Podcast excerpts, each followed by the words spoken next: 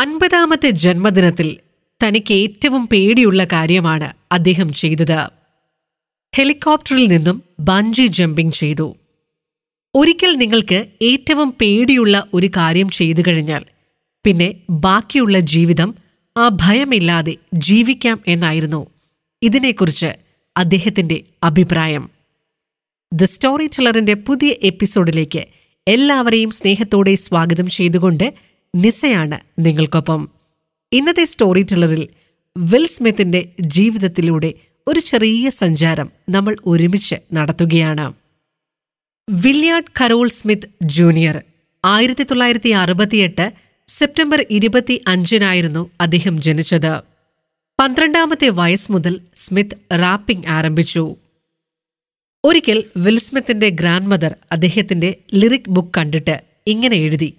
പ്രിയപ്പെട്ട വില്യാർഡ് നീ ലോകത്തോട് വിളിച്ചു പറയാൻ ആഗ്രഹിക്കുന്ന കാര്യങ്ങൾക്ക് മോശമായ വാക്കുകളുടെ പിന്തുണ ആവശ്യമില്ല. നീ എത്ര മിടുക്കനാണെന്ന് ഞങ്ങൾക്കറിയാവുന്നതുപോലെ ലോകവും മനസ്സിലാക്കട്ടെ. പിന്നീട് ബാല്യകാല സുഹൃത്തുമായി ചേർന്ന് അദ്ദേഹം ഒരു ബാൻഡ് തന്നെ രൂപീകരിച്ചു.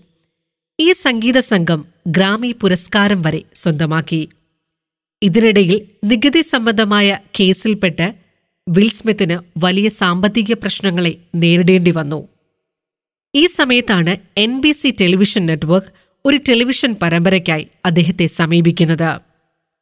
The fresh prince Bel Air എന്നായിരുന്നു പരമ്പരയുടെ പേര്. ഈ പരമ്പരയുടെ വിജയത്തോടെ വിൽ സ്മിത്ത് എന്ന പേര് ലോകമറിയാൻ തുടങ്ങി. അധികം താമസിയാതെ വെള്ളിത്തിരയിലും ആ പേരെത്തി. ആയിരത്തി തൊള്ളായിരത്തി തൊണ്ണൂറ്റി മൂന്നിൽ പുറത്തിറങ്ങിയ സിക്സ് ഡിഗ്രി ഓഫ് സെപ്പറേഷനും തൊണ്ണൂറ്റി അഞ്ചിൽ പുറത്തിറങ്ങിയ ബാഡ് ബോയ്സുമൊക്കെ വിൽ സ്മിത്ത് എന്ന പേരിനെ കൂടുതൽ കൂടുതൽ പ്രശസ്തിയിലേക്ക് ഉയർത്തി. Men in Black Pursuit of Happiness Hitch I am the legend തുടങ്ങി നിരവധി ഹിറ്റ് ചിത്രങ്ങൾ. ജീവിതത്തിൽ ഒരുപാട് വിജയങ്ങളും തകർച്ചകളും നേരിട്ട വിൽ സ്മിത്ത് ജീവിതത്തെ സമീപിക്കുന്നതും വ്യത്യസ്തമായാണ്. ഡൽഹിയിൽ നടന്ന ഒരു ചടങ്ങിൽ ഒരിക്കൽ അദ്ദേഹം പങ്കെടുത്തപ്പോൾ പണം ചിലവഴിക്കുന്നതിനെക്കുറിച്ച് അദ്ദേഹം പറഞ്ഞ വാക്കുകൾ ഇങ്ങനെയായിരുന്നു. നികുതി കൃത്യമായി അടയ്ക്കുക അത് അദ്ദേഹത്തിന്റെ അനുഭവത്തിൽ നിന്നായിരുന്നു. തോൽവി എപ്പോഴെങ്കിലും ഏറ്റുവാങ്ങേണ്ടി വന്നാൽ ജീവിതം ഒന്നേന്ന് ഫ്രഷായി വീണ്ടും തുടങ്ങുക. തളരാതെ ലൈഫ് റീസ്റ്റാർട്ട് ചെയ്യുക. ഒരു പ്ലാൻ ഉണ്ടാക്കി അത് സത്യസന്ധമായി തുടരുക. നിങ്ങൾക്ക് പണമുണ്ടാകാം അച്ചടക്കമില്ലെങ്കിൽ സമ്പത്ത് നിലനിൽക്കില്ല. തോൽക്കാം തോൽവിയിൽ നിന്ന് പഠിക്കാം. പരാജയങ്ങളെ ഭാഗ്യമായി കാണുക. ഭയമുള്ള കാര്യങ്ങൾ ചെയ്യുക. വിൽ സ്മിത്തിന്റെ ആത്മകഥയുടെ പേര് വിൽ എന്ന് തന്നെയാണ്.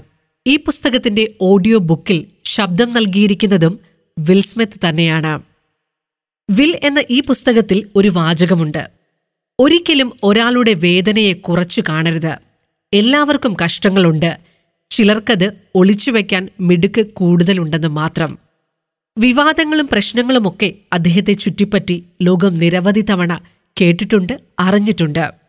ഒപ്പം നിരവധി പുരസ്കാര നേട്ടങ്ങളും അദ്ദേഹത്തെ ജീവിതത്തിന്റെ പല ഘട്ടങ്ങളിൽ തേടിയെത്തി.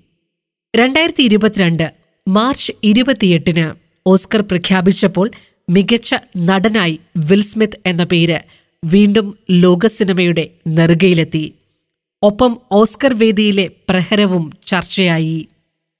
റാപ്പർ എഴുത്തുകാരൻ നിർമ്മാതാവ് നടൻ തുടങ്ങി ആഗോള സെലിബ്രിറ്റിയായ വിൽസ്മിത്ത് അതിരുകടന്ന വാക്കുകളുടെ അതിർവരമ്പുകളെ ഇന്ന് ലോകത്തിന് ഓർമ്മപ്പെടുത്തുന്നു.